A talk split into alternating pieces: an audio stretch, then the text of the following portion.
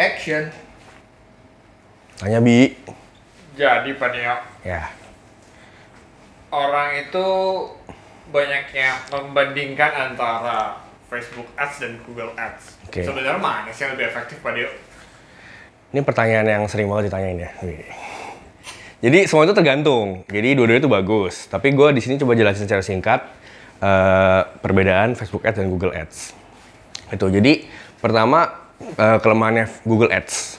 Google Ads itu kelemahannya adalah eh, dia tuh bergantung banget sama search volume gitu. Jadi brand kamu harus bener-bener eh, sudah sudah ada brandnya ada nama jadi orang tuh nyari nama brand kamu di Google search engine tak tak tak apa gitu misalnya Dio Agency orang nyari nah itu akan sangat bagus kalau kamu di Google Ads cuman pertanyaannya adalah eh, apakah orang men- sudah mencari kamu di Google di Google gitu? Kalau belum tuh eh, susah banget kamu mau Google Ads karena misalnya kamu mau spend 100 ribu sehari pun nggak akan habis kalau misalnya search volumenya itu nggak nyampe segitu gitu. Itu perbedaan Google Ads. Tapi kelebihannya adalah kalau kamu pakai Google Ads eh, orang yang masuk ke dalam website atau landing page kamu itu udah sangat tertarget. Sangat udah hot leads lah anggapannya. Karena orang udah nyari keyword yang kamu iklanin dan dia masuk tuh udah udah mencari solusi atas masalah dia gitu jadi udah sangat hot leads kalau Facebook Ads kelebihannya adalah itu nggak terbatas oleh volume jadi kamu mau spend berapapun per hari itu bisa misal kamu mau spend 5 juta sehari mau spend 10 juta itu bisa dan kita sudah sering melakukan itu ya, jadi eh, itu kelebihan Facebook Ads. Bisa spend berapapun karena tidak terbatas oleh volume. Kamu bisa menargetkan siapa pun di Facebook dan Instagram gitu.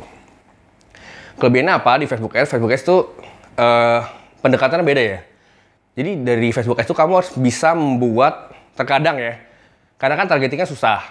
Kamu harus bisa membuat orang yang bahkan tidak merasa dia punya masalah, jadi sadar bahwa dia punya masalah gitu. Jadi misalnya contoh apa ya? Hmm, misalnya orang itu eh, sebenarnya mukanya jerawatan, contoh.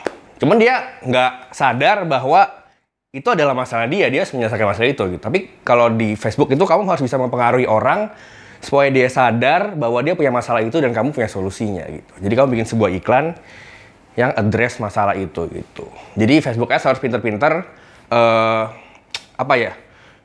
bikin demand. Jadi harus bikin demand bahwa orang itu butuh lu gitu.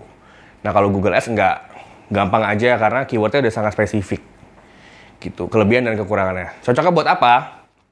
Nah ini tergantung juga nih. Eh, misalnya kalau Facebook dan Instagram itu kan sangat visual ya, pakai video ataupun pakai gambar. Nah itu sangat cocok misalnya untuk bisnis-bisnis yang butuh visual, misalnya fashion. Kamu mau iklanin fashion itu bagus. Atau kamu mau iklanin F&B, itu juga bagus. Tapi kalau Google Ads, sebenarnya Google Ads ada juga YouTube Ads. Cuma YouTube Ads itu bagus banget buat brand awareness aja. Tapi kalau yang sangat populer itu kan search engine marketing kan.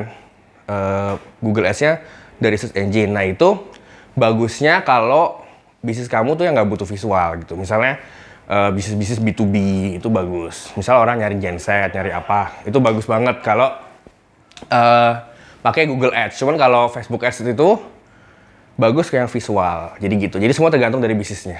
Sip.